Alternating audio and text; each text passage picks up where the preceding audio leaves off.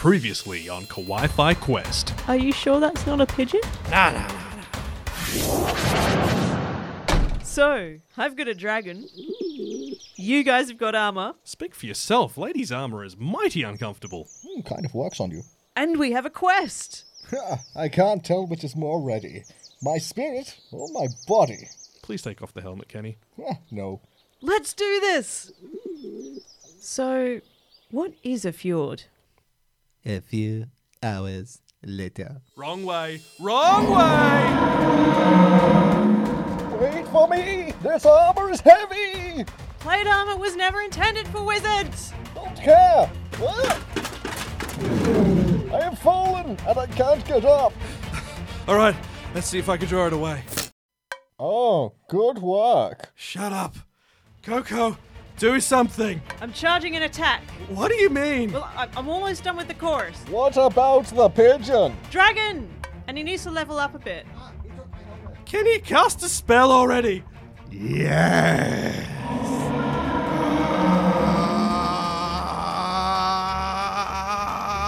This might take a while.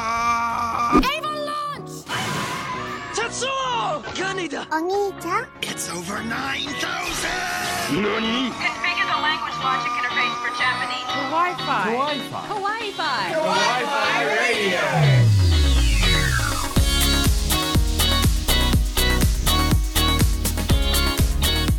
Konnichiwa and welcome to Kawaii-Fi Radio, the podcast where we look into the world of anime and manga.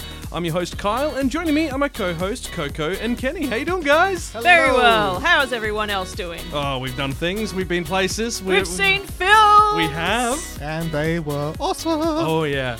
And yes. Of course, we're talking about Weathering With You, the latest film by Makoto Shinkai, and oh my god, was that good! Just a visual masterpiece, as to be expected of Makoto Shinkai, of course, but still, whoa! Honestly, the story was great too. I really liked the story. It wasn't what I expected it would be. No, which was quite surprising, because you think of...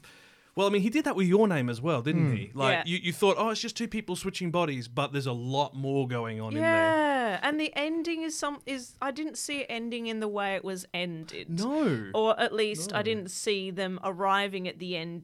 No, I didn't see that ending coming. I had no idea what the ending was going to be, to be honest. There was no predicting any of that. Now, if you're wondering what we're talking about, Weathering With You is the latest film by Makoto Shinkai. He's done films like Your Name, 5 Centimeters a Second. Her and Her Cat, just to name a few. We talked about him at length in our last episode. And that's currently in cinemas at the moment around the world. Have a check it out if you can. But I need to direct us to... something that makes me feel really sad. So we've been playing catch-up on this season's Isekai animes, and we realised we haven't talked about two of them at all this season, and we think there might be a reason for that. Yeah, I think there is. Where shall we start? We're going to start with Isekai Cheat Magician. Now, firstly, Cheat Magician, it's not bad, but it's also not good. I mean, it's correct. They are kind of cheating. Yeah, and it is very... It is isekai trope after isekai trope. It has done things a bit more unique than some other ones we've seen. Oh, yeah. But it's very much smack bang in the middle. You will get what you expect. I mean, admittedly, it is helped by that. You've got Amasaki Kohai, who's voicing the main character, Nishimura Taichi. And your expected overpowered high schooler, and Takahashi Rei is voicing the main female character Rin, and she does her best with what she's given, and she also sings the outro. And we love Rei. She's fantastic. However, the intro song is awful and a mess of noise. It's like a cacophony. I've never actually experienced my ears vomiting, so that was a new thing. That's a new thing. It's different. As far as the story goes, it's we've seen all this kind of thing before, but I don't know, it's still comfortable. I mean, don't be wrong, if you've never seen a isekai before, it'd be good. Oh yeah. Which episode was it that we just watched? 6. Okay, so so we didn't get a Hot Springs episode. No. They still have maybe one episode of leeway to give us a Hot Springs episode, but I'm kind of over. Look, like when it started though, I was looking forward to it because I actually liked. I mean, we've all seen the tropes before. We've all seen how this can sort of start and. But I was enjoying it because these two protagonists have a different a little bit of a different relationship. They're good friends. Yeah. And for one thing, this is like one of the first male protagonists in a long time who isn't Shuten, isn't Hikikomori. Yeah. He's like an academic. He's smart. He's got his own flaws, but he's just kind of a regular kind of guy. Oh, on the note of smart isekais, next season there is going to be one which will be so smart it'll get on people's nerves, and it's the 7 smartest high schoolers in the world being isekai'd. I've been reading the manga. It's actually pretty good. However, how well it will translate into an anime with the timing restrictions they have on episodes is another matter altogether. Could you repeat that title? Oh, it's...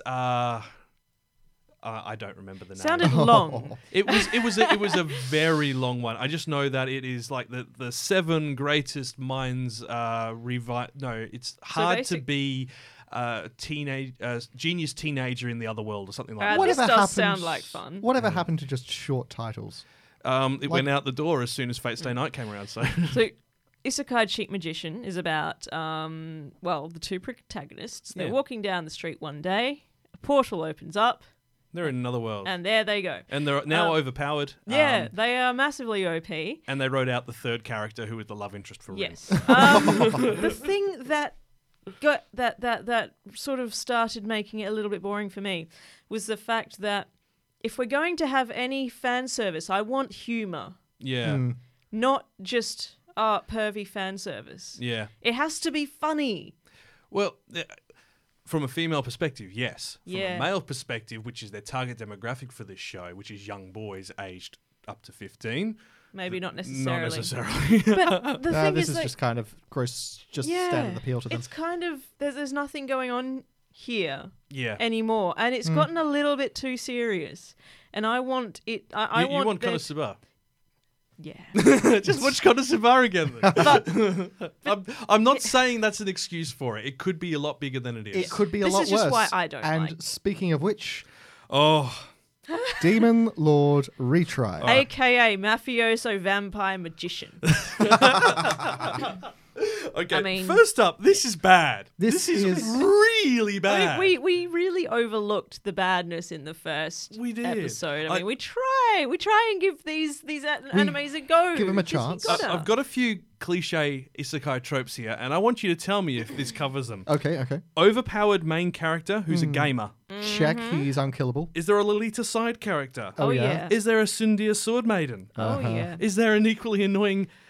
sisters of said sword maiden. A magician girl, yes. Are there knockoff characters from every other isekai? And counting. Yeah. Is there an over-endowed swordsman? Oh, yes. Is there female fantasy armor? Constantly. Is there inappropriate camera angles in bathing scenes and author's fetishes? Mm-hmm. Oh, yeah. It's a bad fanfic. But you know what? I really liked the character of the overpowered swordsman. I thought she was cool, except for the fact that, she's got massive boobs as well, so we can't really take her seriously now. Yeah, well, it's literally they drew her naked and then drew the clothes on.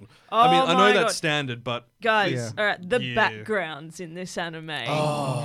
Oh my goodness. If you haven't watched it yet and you're thinking about it, just watch it and have a look at the backgrounds. I'd also like to point out that the animation is appalling, and in regards to the background, you can see they've done in a rush, but in particular, the combat feels empty. Not just because there's no sound or no impact at all, but you don't see the combat, just what happens after. Yeah, you see the after effects, and even then it looks kind of rushed. Like, have you guys watched any of those like old school action films or the knockoffs from like Turkey and Italy and all the other things like knockoff spaghetti westerns and stuff like that?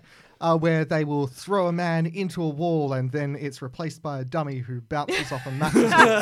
It feels like that during combat. It does. I was having a look on my anime list, or MAL as it's known, to see what the users thought, and I have some great stuff to show you. Oh, really? So, user Mythologically says, in a world where we have isekais that are unironically garbage, Mao Summer is ironically garbage. This show is literally Konosuba, except it was animated by a 2-year-old. Mao Summer is clearly self-aware of how bad it is, and it continuously references shows like Overlord, Re:Zero, and recently even Stein's Gate.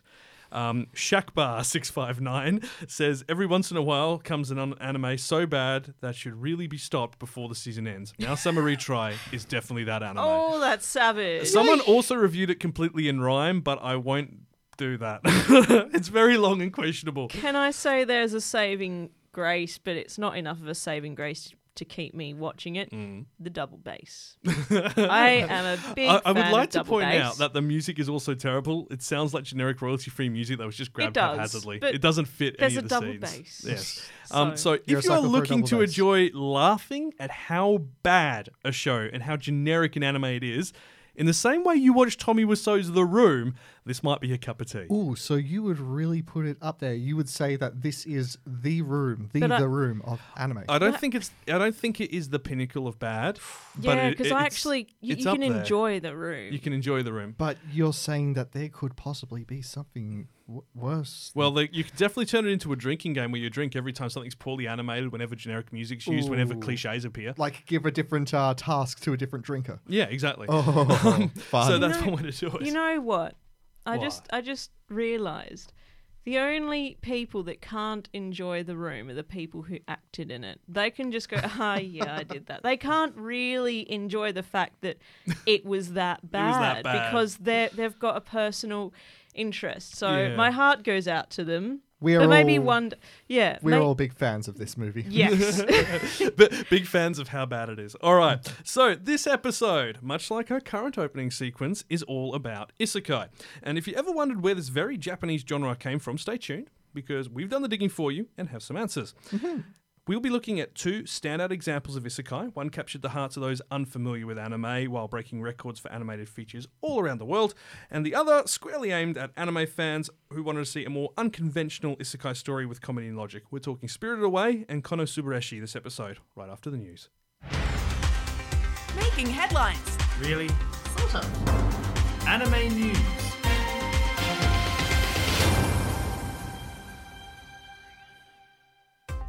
A wave of new anime films headed to our screens, and more Shield Hero is on the way. This is Kawaii-Fi Anime News. The manga reading app Manga Rock will be shutting down its services after apologising for causing problems for the manga industry. The service, founded in 2010, is one of the biggest manga aggregator sites online and was set up as a site to access fan-translated manga. A lot of pirated content had appeared on the service, including scans of official translations, and led to the CEO of Iridori Comics criticising the service last week in a series of tweets. Several days later, the studio behind the app removed it from the App Store and Google Play while issuing a formal apology. They claimed they didn't understand the manga industry or the damage they'd done to publishers and creators, and would therefore be shutting down operations. The shutdown comes only a few weeks after Manga Rock launched a paid monthly membership option, charging for additional services in the app. Two new anime films are heading to international cinema screens, with Human Lost and Rascal Does Not Dream of a Dreaming Girl, both seeing North American showings in October. Human Lost will be airing in North America on October 22nd and 23rd, with its full international release expected in the weeks following through to November.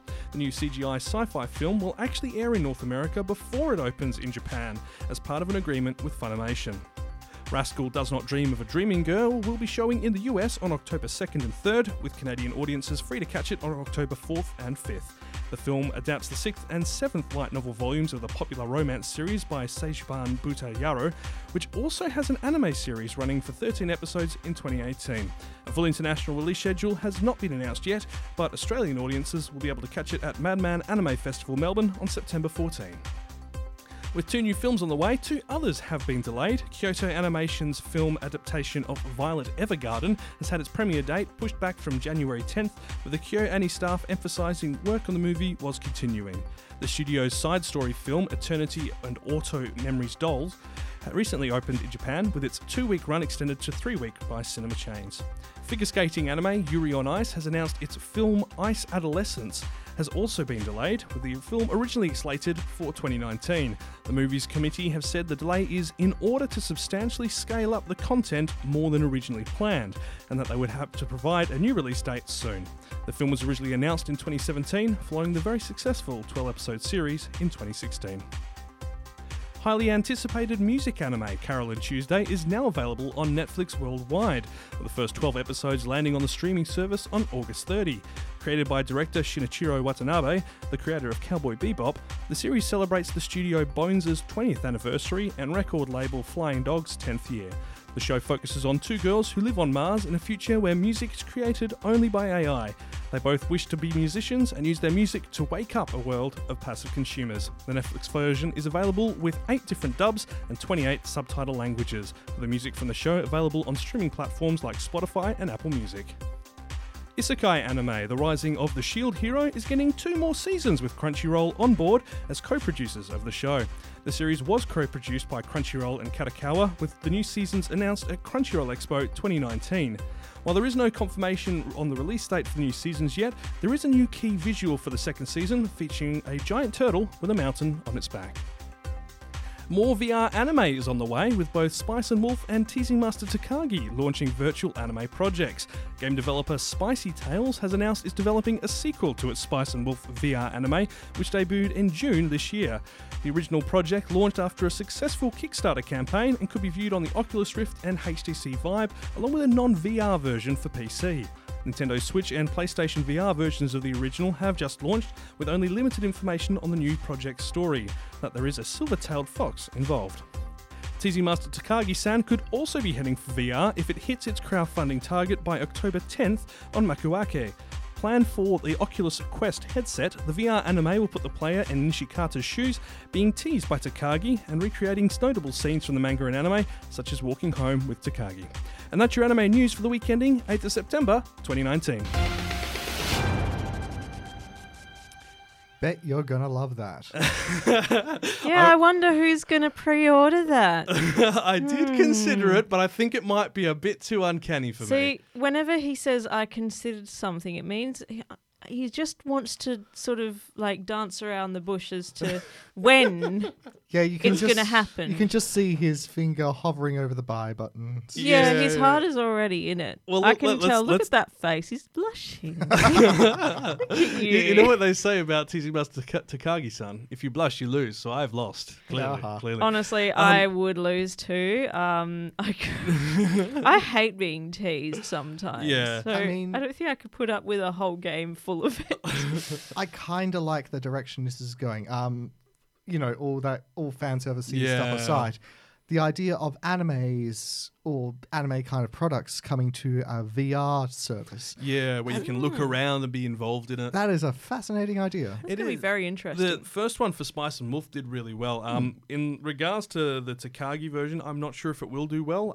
The Spice and Wolf one managed to completely destroy its target within 48 hours. Doesn't surprise. We're 3 days since the launch of Teasing Master Takagi, and last check it was only about 25%. So... What anime would you put to a VR game? Neon Genesis. Imagine being in the cockpit. Oh, that is actually a fair point. That'd be pretty cool. Yourself, Coco. Dragon Ball. Oh, actually, I think there is a Dragon Ball VR. I think it's to do with really? It was to do with the Kinect controls or something like that. But I don't know if it was like an official one or a fan made one. But I think it was so that you could then be in like Goku or Vegeta or whoever's shoes, and actually, you know, your movements would be tracked then do the ability. Yes. What about being in Bulma's shoes? I see. Anyway, let's talk about Manga Rock, because this is an interesting situation. Look, they put out a letter about a day ago. A day and a bit ago, explaining what was happening, and they were saying that they wanted to keep everything running as normal, except you just couldn't download the app. It's a bit odd. So essentially, this is all stemmed from about 2 weeks ago.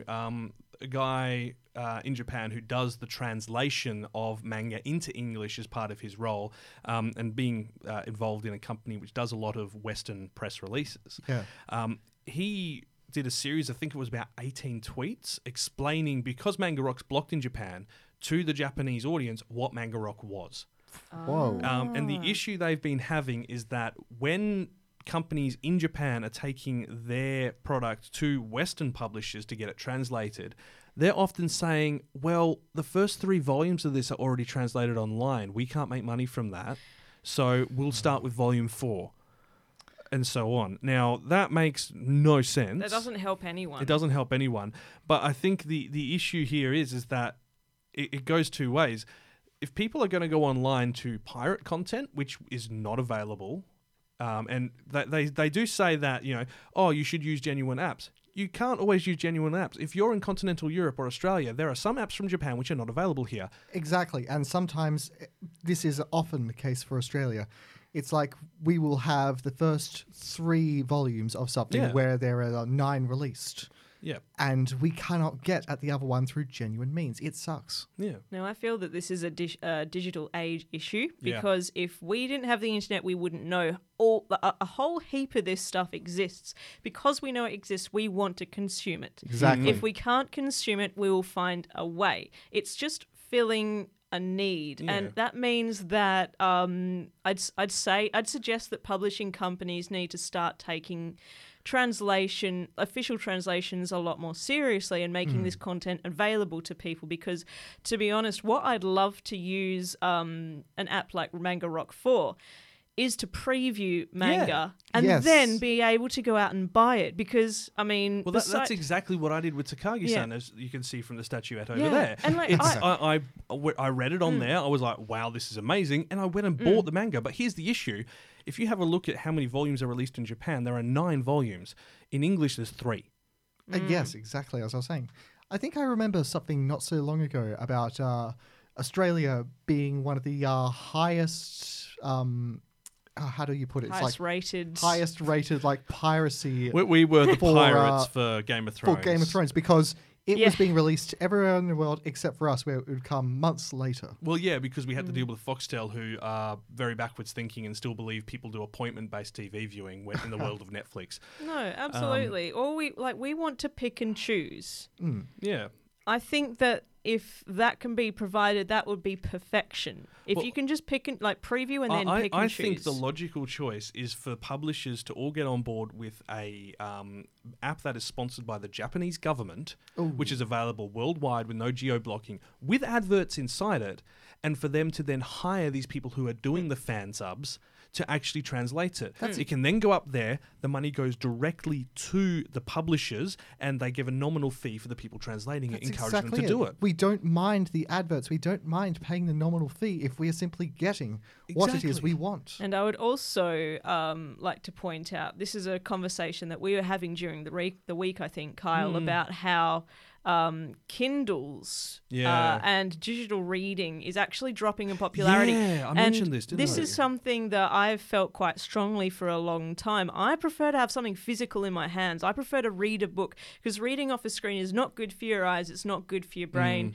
It's just so much more natural to read off a book. So what this is for those tuning in is that there's a statistic every year which comes out, which shows how many physical book sales there are compared to digital versions. And up until about 3 years ago, digital was highly on the rise for things like all sorts of e-readers, whether it's Kindle or another brand. This has changed in the last 3 years, where there's been a decline in people purchasing books per title on e-reader versus physical. And it's quite funny, because last year, up until now, the most recent results show that bookshops, physical brick-and-mortar bookshops, are actually finally turning a profit again. That's fantastic. I mean, I can see the convenience of a Kindle, of course. Carrying around like a bunch of heavy books in your school bag. That was my school years. That was my childhood. Pretty much all of us. And you know what? You can get away with reading 50 Shades on a Kindle and no one will know. Oh, are you speaking from experience, Coco? I still remember reading some of those lines out from a random page at a party, and we started reading it. I had to see what all the fuss was about, and I did, and I don't have to see ever again. We can move on. Let's move on. Let's moving on. We do need to talk about Isekai, and we need to start now. Kawaii-Fi Radio.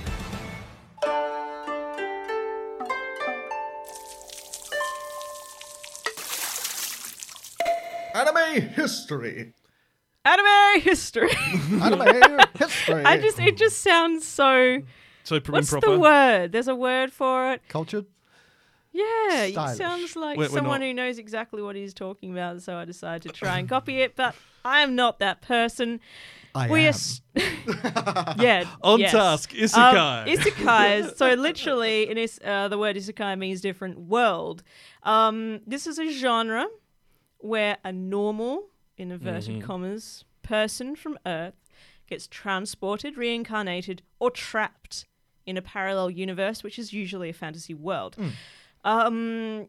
It's surprisingly not a uniquely Japanese property. Oh, no. I mean, no. We could probably rattle off a list of ones that have been in the West. I want to say Alice in Wonderland, Wizard of Oz. Lion, the Witch, and the Wardrobe. That's a good one. Does Tron count? Yes. Absolutely. Because you are trapped inside a computer. I think the challenge is finding ones where it's not time travel. Because I was just like, there's a whole heap of things. I got into a long argument on Reddit with a guy about whether the Divine Comedy by Dante is an isekai. And what's the outcome of that argument? A resounding shrug of the shoulders, honestly. But I mean, let's say that it is. Yes. If that is the case, then the isekai genre has existed since like the 1300s. Wow. I mean, think of all the Celtic fairy tales of, if you stand in a fairy circle, you just get transported away. Exactly. It's been going on for years. There's a particular folk tale in Japan about Urashima Taro. There are many as in the case with folk tales, there are many different renditions. Like the Baba Yaga, Bavarian versions, depending on region and dialect. Yeah, exactly. Some of these are but the version that I read, none of these versions differ too much. But the version I read is he saves the life of a turtle. Okay. He lives on a coastal town. He's a really sort of good guy, and he just gets along with everyone. He saves the life of a turtle. Good guy, turtle son. Yeah. Then the turtle says that, he wants to thank him. Let's go down to the palace of the Dragon King underwater. So Urashima's like, yeah, sure, let's do it. So down they go. I have concerns about a Dragon King being underwater. But see, this underwater world is completely fairy. Ah. Yeah, it's not like anything. So it's not just going diving, it's going into another parallel world underwater. That's the idea. I found this a lot with Japanese folklore deities and spirits. They are very, very much like our... the fairies of Western world. They're very otherworldly. The rules of reality make less sense. So a dragon having a palace underwater.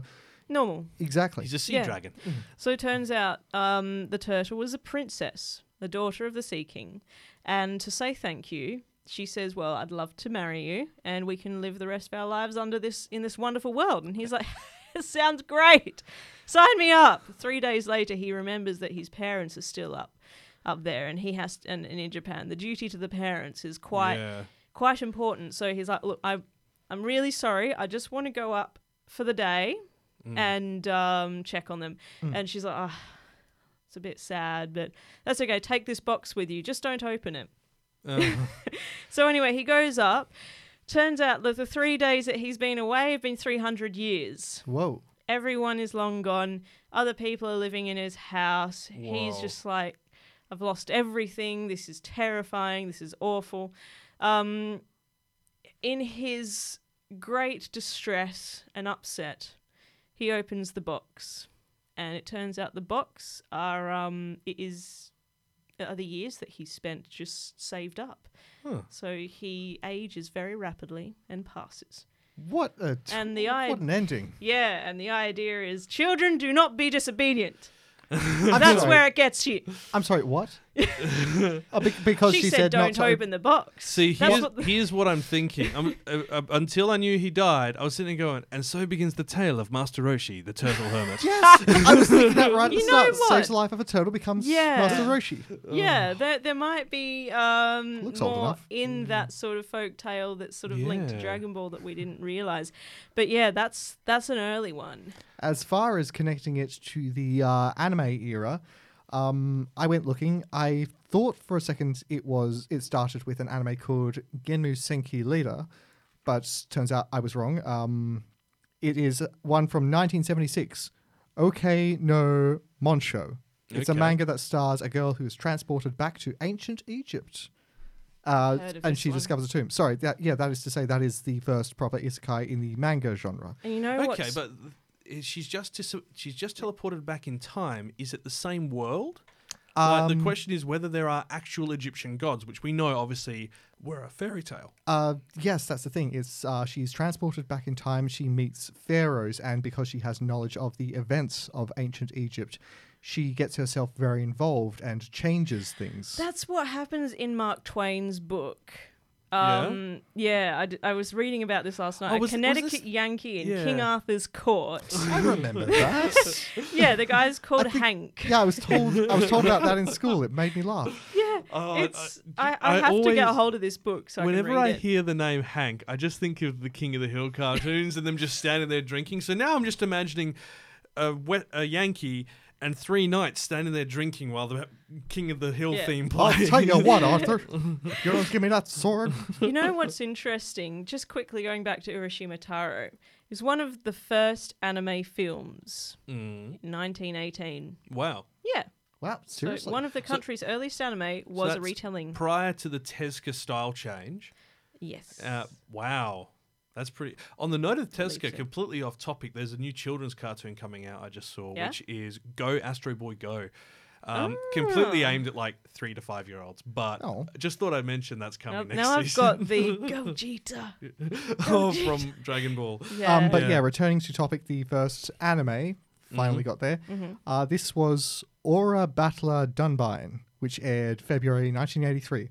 This series stars a normal Tokyo lad named Sho, who's summoned to a medieval fantasy world that possesses insect-like mechanoids. He has to... that sounds very similar to like the Mars Chronicles and stuff. Mm. Somewhat. This was more action-oriented, but it turns out that a bunch of the old-school kind of isekais, mostly female protagonists.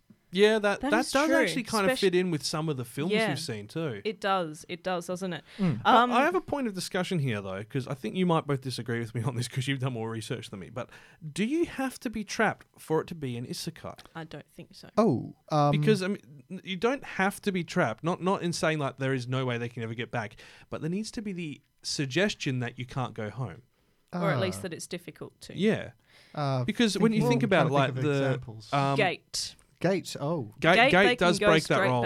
Yeah. Gate. I mean, they can just literally walk through the gate from Tokyo into the new world and then walk back. The genre is something that you can play around with quite a lot, isn't it? I mean, I want to say that he's trapped there by bonds of duty to a military service, the main character of Gate. That is true. But there is a sense of separation there. But then you go to later series of Inuyasha, which is like one of the big start points of isekai in the 90s. And in later series, the main character of that, Kagome, yeah. Yeah, she can go back and forth between the world at will by going to a certain place. Oh, wow. Yeah, it's a well. So... Because, even Weathering With You had elements of, discussion of isekai. And I... would like to ask you guys, do you think Sarazanmai is an isekai? In a little way. I mean, it's not whole... I think the issue with Sarazanmai, and for those who haven't watched it, it was last season's one to do with Kappa. Very strange. Very interesting. Very unique style. Worth watching. That it might not be everyone's. Theme is stunning. Oh, look, the music's incredible. But it's not everyone's cup of matcha. It's definitely not. It's... Because they're dealing with fairy tale elements and being in a spiritual world in some sense, that you could say it is, but at the same time, they can get back. I want to say that very quickly and very easily. Yeah, I have to say, I disagree. I feel like the ability to, like, the fact that you're trapped doesn't have anything to do with it. I feel like an isekai, my humble opinion is that an isekai is when you are transported or reincarnated or whatever, you end up in a world that is nothing like not an Earth place. Mm. With the caveat, of course, being that it can't be time travel. Yeah, no, time travel doesn't work. Or another planet. Yeah. Because that's just...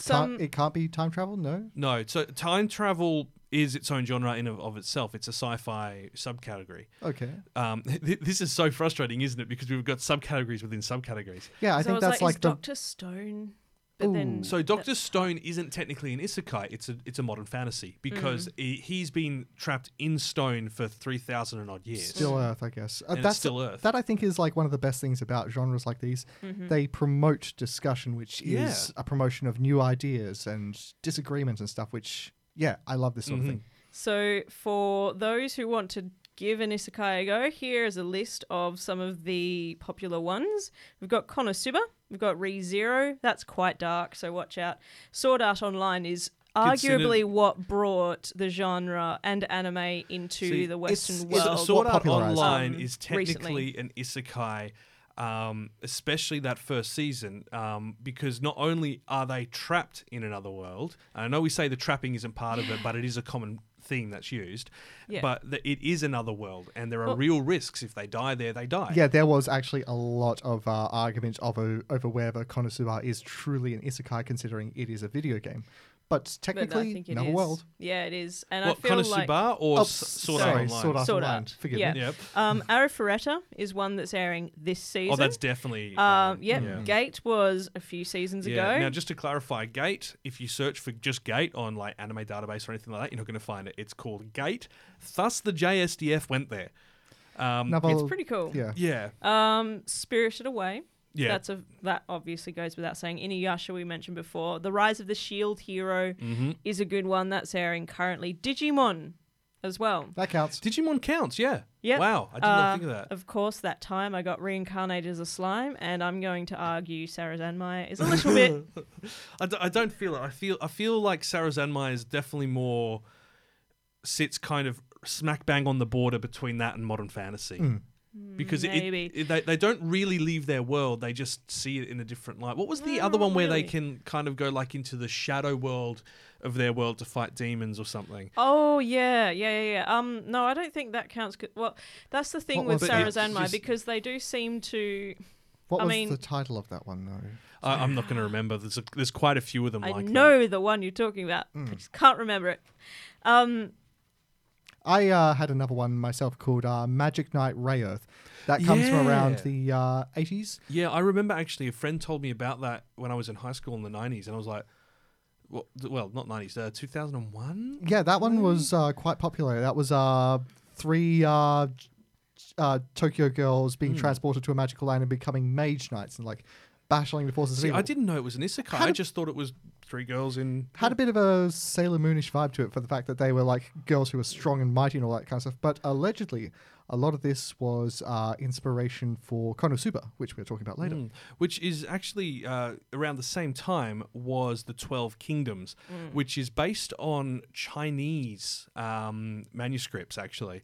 Like, it's taken a lot of Chinese history and implemented it into a fantasy world. And this girl gets spirited away and becomes the queen of a country.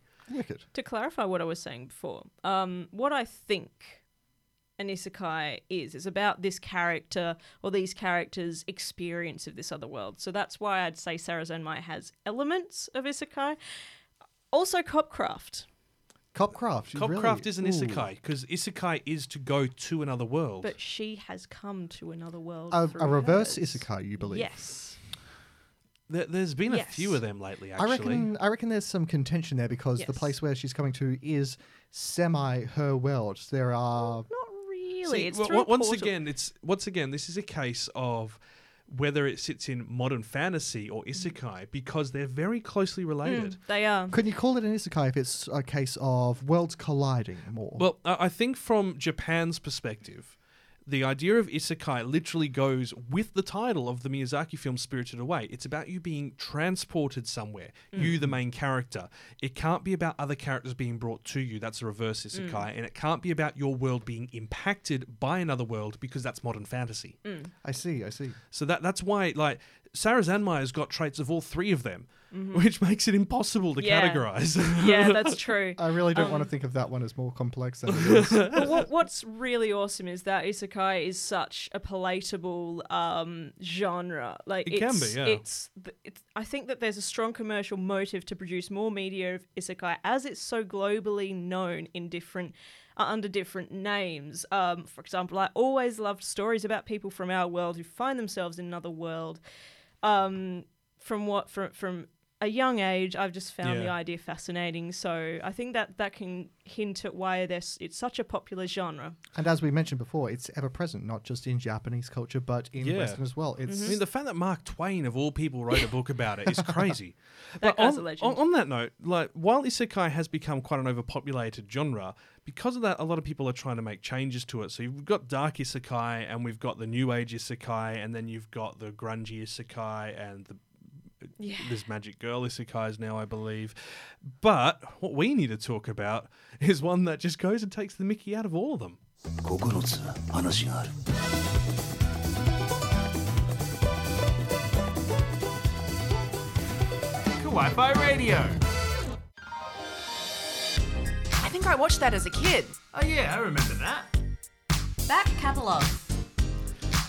Yes, and we are talking about Konosuba, God's Blessing on This Wonderful World, also known as Konosubareshi Sekai ni Shukifuku Oi. And I like to think that we've been waiting to talk about this one. Oh, yes. Well, we have Nendroids of them over there. We have the DVDs and the Blu-rays. We have the desktop backgrounds. The iPad currently has Megumin on her. It actually does. So, Konosuba, which is the short line for it, it began as a web novel back in 2012, and this was just published on a website. Similar to One Punch Man? Exactly. Before it was then republished as a light novel series with illustrations in 2013. Mm. So the guy got about 6 volumes in online. Wow. Volumes, not chapters. Before it then, you know, got picked up and they went, we want to publish this, put, you know, artwork to it. That series has then been adapted into several manga series, including spin-offs, side stories, prequels, sequels. There are 2 anime seasons, a film on the way, well, actually just landed, several video games, and a potential, we don't know if it's a 3rd season or a new film or another anime project, but that is meant to be coming out in the coming years. We just know that because they've changed studios, and we'll get to that in a minute, that the new deal was for multiple objects. Now, we should tell you guys what this is all about. Yes. Now, after dying a laughable and pathetic death on his way back from buying a video game, high school student Kazuma Sato finds himself sitting before a beautiful but obnoxious goddess named Aqua. She provides him with 2 options. Continue on to heaven, where you'll have no body, or... and apparently no fun. No fun. Or reincarnate in every game as fantasy, a fantasy world. Mm-hmm. Sounds like a good deal. So he chooses to start a new life, and he's tasked with defeating the Demon King, who is terrorizing the world. But before he goes, he can choose one of any item to aid him in his quest. And after sitting there for a little while, having Aqua insult him, poke fun at him, ridicule him, he decides to get some revenge and selects Aqua as his one thing to take with him. Bit harsh. Kazuma made a mistake. Aqua is useless. And has thus been known very affectionately in the community as the useless goddess. The pair's troubles don't end there. It turns out that living in a fantasy world is very different to how it plays out in a game. They haven't got any starting money or starting gear, and instead of going through a thrilling adventure, the duo must first work to pay for their living expenses, doing jobs around the town. And we're talking not jobs like kill the giant rats in the sewers or protect this wizard. We're talking... Build a wall, paint... Plaster it. Yeah, they become common labourers in a fantasy world. The series won the Bookwalkers 2016 Grand Prix Award, and the film series itself actually finished runner-up for Best Comedy in the Anime Awards 2016. And rightly so. It was against Haven't You Heard I'm Sakamoto, and that's very hard to beat. Wow. For comedy, that is the most gaggy show I've saw in a long time. Sakamoto won? Yes, it did. That's understandable. What we need to talk about is why this series is so popular. And it's a comedy that reflects how tired the anime community is of the same old generic isekai story. So the style has become so commonplace over the years that a lot of anime viewers have become bored with it. Mm-hmm. And I can understand why. And Konosuba breathed fresh life into the genre at a time where the only other alternative for isekai was your dark isekais. This was the more happy version of it. So its success also was backed by a strong international following, which was unusual. So it being very loved by the Western audience, which we of course fall into. The biggest criticism, however, it's had was that there was inconsistent character animation throughout the show, i.e. the styles of the characters might slightly change depending on who was drawing them. which had been attributed to more of it being an issue with Studio Dean, who animated the first two seasons. It's now moved over to production to JC staff for the current film and any future projects, though the question being whether they'll be any better is unclear at this point. The film being just out at the moment, apparently the animation is just what you would expect for the series, so it might be on point. We'll see. So basically it's just like a longer Konosuba episode. A big episode, which I like. Makes me happy. I kind of like the idea of that. You're marathoning Konosuba and then there's just like a long extended one for some reason. But here's the thing, like, people are criticizing the film going, it should really stand out more from the series, and it's like, you've watched the series, right? I it's about more. It's about nothing happening. Yeah. So. Yeah, I mean that's one of my main loves about this series is that take any other isekai, it's like they will arrive in this world and they will venture forth. They will discover strange new lands, visit all these cities. These guys don't leave the starter village. And would you believe that is a criticism that not a lot happens plot-wise? But here's the thing. There's a constant suggestion that something is going to happen, but it takes ages to happen. Now, while this is true, and while it seems like nothing has happened, it's been all slice of life, in two seasons, they managed to kill three demon lords. I mean, I think that's actually the hilarious part of it, is that... The hilarious part of it is that they don't leave the town, so all the bad stuff comes to them and going, we're waiting. And it's also a commentary on the isekai genre, because there is typically so much exposition. Yeah, and we've all heard of Much Ado About Nothing. Yes. Mm-hmm. Same thing. Yeah. And it's brilliant. It's one of my favourite plays. And honestly, the thing that makes Konosuba so good is the comedy. Yeah. It doesn't need a massive quest. Yeah, well, I mean, they end up on them, but it's... When you look at the characters, you got Kazuma, he's a smart but cliche otaku, who is ironically the only one whose behaviour is logical. Yeah, he's smart but kind of talentless. Yeah. That's sort of his gag. His reactions often mirror the viewers, especially in those WTF moments. Exactly. Because he reacts as you would expect someone to react, as opposed to normally succumb to like, yeah, that's fine, whatever. Aqua takes the dumb, clumsy girl stereotype, pushing it to the nth degree. The useless goddess incarnate. Megumin covers the Chunibyo cliche. Chunibyo is 6th grade syndrome, and we are going to do a whole episode on that soon. And except that she actually has real power. Yeah. She's not, a 6-year-old thinking she's got magical powers, a year 6. She's a year 6 who has magical powers. Yeah, she has the one spell explosion. She uses that and then she is out for the day. Yeah. Like literally the falls irony over. Being that she has real power, but she's purposefully chosen to break herself by casting the only spell she can't. She could have anything else she wanted, but she believes that explosion is the ultimate power. She just wants to blow stuff up. And then there's darkness. Oh. I love darkness. The classic female knight character who can't hit anything and is a masochist. But she's so purposeful. I love how she's just so proud and like, I will defeat this person. I'll get there. And she really keeps trying, even though she's just got this thing with her where she just enjoys it the more and more pain she's putting. Like, let's be honest, not everyone enjoys every show. We can't say this is going to be perfect for everyone. To be honest, this might get on your blimmin' nerves. But the thing about this is that while these characters seem generic, they are all well-defined. And the interactions and the back and forth between them, because of how well-defined they are, is what makes the series great. And indeed, it's the generic quality of them, which if you have watched a lot of other anime, that is actually kind of a defining trait, because they are purposefully there to take the mickey out of other animes in the genre. Mm-hmm. It's like...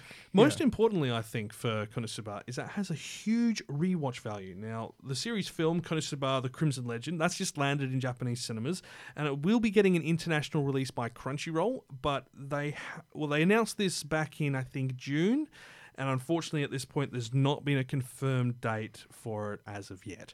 So we will hopefully know more about when we can actually get a chance to watch it, whether that's dubbed or subbed, depending on what Crunchyroll's agreement is. I'm not sure. I'm sure we'll find out. Mm-hmm. But, I mean, if you haven't caught Konosuba, I'm pretty sure you can catch it on most streaming services. I can't think of offhand exactly which ones it's on. I know we've got it on Anime Lab in Australia, and I think it might be on Crunchyroll in the US. Oh. And can I just finish by saying that although Kazuma may seem a little bit abrasive, he's actually really helpful, because when Megumin wants to practice her explosions every day, he goes with her, catches her when she falls, and carries her back to the town. Yeah, now you might be thinking Kazuma. That might lead to a romance. You are sadly mistaken, because none of that's happening. Yeah, there's no romance. romance in here, is there? You're expecting plot progression? Exactly. You expect things to change? They haven't left the starting village. This is like playing WoW and not leaving the starting area. Yeah, this is... I think that's its charm. It's less of the actual, you know, action adventure and more slice of life with major comedy. Mm. Good script. Mm-hmm. Now, we've talked about something that probably is more interesting to you if you've watched a lot of anime already, but if you haven't, we've got something that will be a great introduction to exactly what isekai is without anything getting in the way of introduction. Kawaii-Fi Radio. It's a bathhouse for the spirits. Totoro came back, Dad. I saw it. It's Laputa, a floating island. Miyazaki! And indeed, this one was a lot of people's introduction to the isekai genre and some to anime in general. This was like one of the big things on the world stage not so long ago. We are, of course, talking about Spirited Away, one of the masterworks of Hayao Miyazaki. A bathhouse for the spirits, as our intro says. I wish I could go to that bathhouse. Me too. Now, shall I give you guys a story? Yes, tell me what is Spirited Away about? Well, this is set in the modern day in... it's a place north of Nagoya. Mm-hmm. A young girl and her parents are moving to this new town in the country. Of course, little girl is sad about this, leaving her friends behind, all that kind of stuff. They, on the way to their new place, they take a wrong turn and end up at an old abandoned theme park deep in the forest.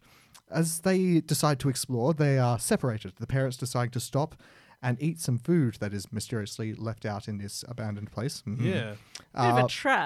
Bit of a trap, kind of obvious, but it looks really good. But Chihiro goes on ahead to explore. She finds this great, enormous bathhouse, but... The sun starts to go down. She is warned by a mysterious stranger that she must leave now. And as she does, that's when the spirits start to come out. There are ghosts and ghouls filling the streets, just starting to appear as light fades.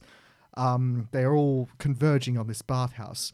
Chihiro tries to get to her parents to run away, but they've been turned into pigs for their gluttony and eating all the food. Because the humans can't normally ingest the quality of the food that the spirits eat. That's actually another thing. That, again, crosses over the whole thing about Japanese folklore and stuff being kind of somewhat similar to, like, the Western idea of fairies. Fairies have that same thing. If you eat fairy food, you can't eat anything else. But so she is saved by that stranger, a mysterious young man named Haku, who explains that this place is a resort for the spirits, a place where they can relax after spending time in the human realm. And the only chance she has to save her parents is to get a job at this place under the watchful gaze of the greedy manageress, Yubaba. Sounds a lot like Baba Yaga. Now, Spirited Away was huge when it came out. Massive. And when it came out, it was a massive success. It did really well, both domestically in Japan and the worldwide. I'm pretty sure it got nominated for an Oscar, if I remember correctly. It absolutely did. Now, this was the film that kind of introduced the idea of a Western audience learning about Japanese culture and, you know, the stories and fairy tales from Japan through animation. And it only recently, and I think I mentioned this a few episodes ago, it recently opened in China. It had never been aired there. They did Totoro last year. They did China this year. Oh, no, wait. Just confirming. I was just looking this up while you were saying that. It did win the 2003 Oscar. Oh, there you go. Mm-hmm. So first one to win an Oscar. But yeah, opened in China. And before that, it looked like... not Your Name, but Weathering With You was about to take over as the top Japanese anime film of all time, and then they opened Spirited Away in China and it just blitzed. And it just knocked it out the park. It really did. Now, I'm a big fan of Spirited Away, and I mean, like, for starters, we've got, you know, Hayao Miyazaki creating something incredible again. You've then got Joe Hisashi again doing amazing music. The soundtrack for this has been sampled, remixed, remastered by hundreds, if not thousands of artists. And it's beautiful, and it's so simple. And would you like to know something very hilarious about this? Yes. Miyazaki very nearly retired just before making this movie. Well, I mean, he's retired and come back several times now. Yeah, it's his thing. It's just like, okay, I'm bored. I'm going back to work. Well, I've always said, like, if I had to retire and stop doing what I do, I would get very bored very quickly. Yeah, you're the kind of guy who always has to have a project. I've always got to have a project. I've always got to be working on something and building something and working towards something. Mm-hmm. It'd be really funny if I'm still talking about anime and I'm like 95. It'd be like, I remember in my day I watched Spirited Away, and it's a timeless classic you children should watch. The first time I saw it was in 2004 in France. Oh, wow. Was that French dub? Yes. Oh. So I didn't understand a lot of it, but it was just beautiful. Yeah, you would have understood more than we did. You can at least speak some French. Mm. But yeah, so he was about to retire when he was inspired by seeing his friend's very, very sullen 10-year-old daughter and how she was acting and behaving. Hmm. And he studied the way she behaved and moved and stuff like that. And then he sort of got an idea for something he wanted to do, because he started to do some research about what children their age were reading. Mm. And he looked at a couple of their magazines. I think they are... You showed me these, didn't you? Yes, Nagayoshi and Ribbon. They are two magazines centered around that age group. And Coco, what would be your first impression of them? Fluffy. Fluffy? Very fluffy. Fluffy, sugary, will rot your teeth. Are we talking about sparkles, that manga and anime that was banned in France? No, but honestly, I would say along the same vein. Basically, this was being offered to them, and it was basically just about love and... crushes, and he feared that was kind of the only thing being offered to them. Well, because at the time, especially in Western media, I don't know about Japan, but it was all about, you know, it was the male powerhouses. It wasn't anything like we have now, where you actually get to see, you know, powerful women or well-written women in stories. It was always women were a side character back then. Mm. And so he felt that this was not what they held dear in their lives as well. This wasn't all that they focused on. So he wanted to have something where they were the heroines, where they were not just the central focus, but in command of their own destinies. That's pretty cool. Mm. Yeah, no, I like that. And if you have a look at all of Miyazaki's work, he has a lot of strong female characters. Oh, constantly. The one he made just before that was Princess Mononoke. Yeah, and wow. Oof. You guys have watched that one? Yes, I haven't seen it yet. Coco hasn't. Oh, we may have to sit down later tonight. We might have to do that. Mm-hmm. Now, I think the other thing to bear in mind with Spirited Away is that while this was the first one that I guess a lot of Western audiences were introduced to that was an animated feature, it's because it became so widespread, this actually spurred on a whole new generation of anime viewers and lovers. It literally built a new otaku generation, basically starting the year it came out. It was a breathtaking, kind of a life-changing spectacle, to be certain. And, I actually found out something else hilarious about this. So, writing-wise, story-wise, it's amazing, right? Mm-hmm. This thing went into production without a script. Wait, whoa. They started writing it without... drawing it without a script? Well, to be clear, Hayao Miyazaki went into drawing it without a script, because this is what he does. He... will draw up these storyboards and such.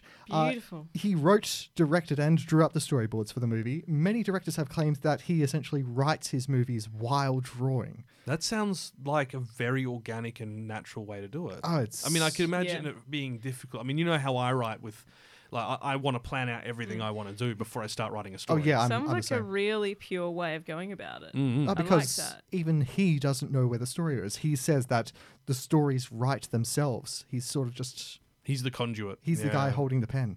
I wonder if that's ever run him into trouble when he's gone over time or under time. Well, actually, I think I found something which suggests that it has, and it's almost sad in a way. Okay. So the song that plays at the end, which is Itsumo Nando Demo, or Always With Me, it's a very, very pleasant kind of tune. That wasn't intended for this movie. No? That was intended for a film that he never made. It was called Rin and the Chimney Painter. Rin and the Chimney... Okay. Why does that sound familiar? Your guess is as good as mine, but that's the thing. Perhaps it has yet to be made. He put it to the studio. It was rejected. This was just one idea that he had. I looked everywhere online for any kind of detail about the plot, any kind of concept art or anything like that, and I couldn't find anything. I wonder if it's because he went to them and said, I'll just make it up as I go along. But yeah, this raised like a kind of a bittersweet question for me is, are there any other films that could have been by Miyazaki that we simply haven't seen, that we don't know? I bet you there's hundreds. I bet you he's got literally piles of book in his studio, just full of ideas. And that kind of hit kind of close to home to me because that happened recently with an author that I loved as a child, one Terry Pratchett. Yeah. His books were my childhood. And recently a notebook of a bunch of his unused ideas came out, and it kind of broke my heart. All these stories which I could have had but also wouldn't have. But I mean, sometimes it's better to think of what could be, rather than getting everything you want. I mean, we have seen cases where they've written... Douglas Adams is a prime example. Like, he had ideas for the next book in the Hitchhiker's Guide series, and then there were family members and friends who helped write this book, and apparently it just felt a bit off. And I think it's better to just leave them as ideas there that you can at least appreciate, go, wow, that would have been cool. But it's thankfully through Spirited Away that at least a little bit of these small ideas, and perhaps it's present in other Miyazaki films, I don't know yet, I kind of want to do more research, that these other unmade things live on in little ways. Now, something important to note about pretty much everything that comes out of Studio Ghibli. To my knowledge, Studio Ghibli still haven't signed a digital rights agreement with any streaming service, so you can't actually find their films on any streaming platforms. Your best bet is going to be, and I can't believe I'm saying this, go to your local video store or buy it online through a... delivery service who can send out the DVD to you. Absolutely. Ladies and gentlemen, this guy is called the Disney of the East, probably, like, not in Japan, but... He's got his own vault. Yeah. Imagine if they opened their own streaming service. To be honest, I think anywhere, the only thing that would happen with, if they wanted to go streaming, is they'd immediately go with Disney+. It's guaranteed revenue, and they've got a strong relationship with Disney already. And they are somewhat signed on to... Yeah, well, Disney organised most of their dubs. Yeah. So, which, on that note, Spirited Away's dub, also very, very good. I think we mentioned with Nausicaa, the cast was incredible. It's the same with Spirited Away. There are little bits in the dub which are also added in. The first time Chihiro sees a bathhouse, she goes, oh, there's a bathhouse. That's not in the Japanese release because the Japanese know what a bathhouse looks like. It's sort of part of the ingrained culture, but... For Western audiences, little bits like that were just sort of added in. Yeah, no, which is great. It's helpful. Now that we've covered all that, we've run out of time. Oh. We've got to go on. Ba-bow. Kawaii-Fi Radio. Well, thank you for joining us, but unfortunately that's all the time we have for this episode. Next episode, the summer season is winding up. And that means the shows are heading for their big finales, and we'll be taking a look at what has hit the mark and what has sorely missed. I can think of one very obvious show which comes to mind, which we haven't talked about this episode, and we will mention next episode. But we will be having a look at that through all of next episode in 2 weeks' time. And as usual, we'll be featuring some of the amazing covers for this season's opening themes as part of the show. So make sure you tune in to hear some great music by great artists. Absolutely. We've had some really good ones in the past. Don't forget to head over to our Facebook page for breaking anime news and videos. And smash that like button. Sorry, I had to. Yeah, of course you did. All right, you've been listening to Kawaii-Fi Radio. We'll be back in 2 weeks' time with Season in Review and more Kawaii-Fi Quest. Kenny might even finish his attack between now and then. Don't hold your breath. Unlikely. Thanks for tuning in, and until next time, watch some anime. Goodbye. Cheers.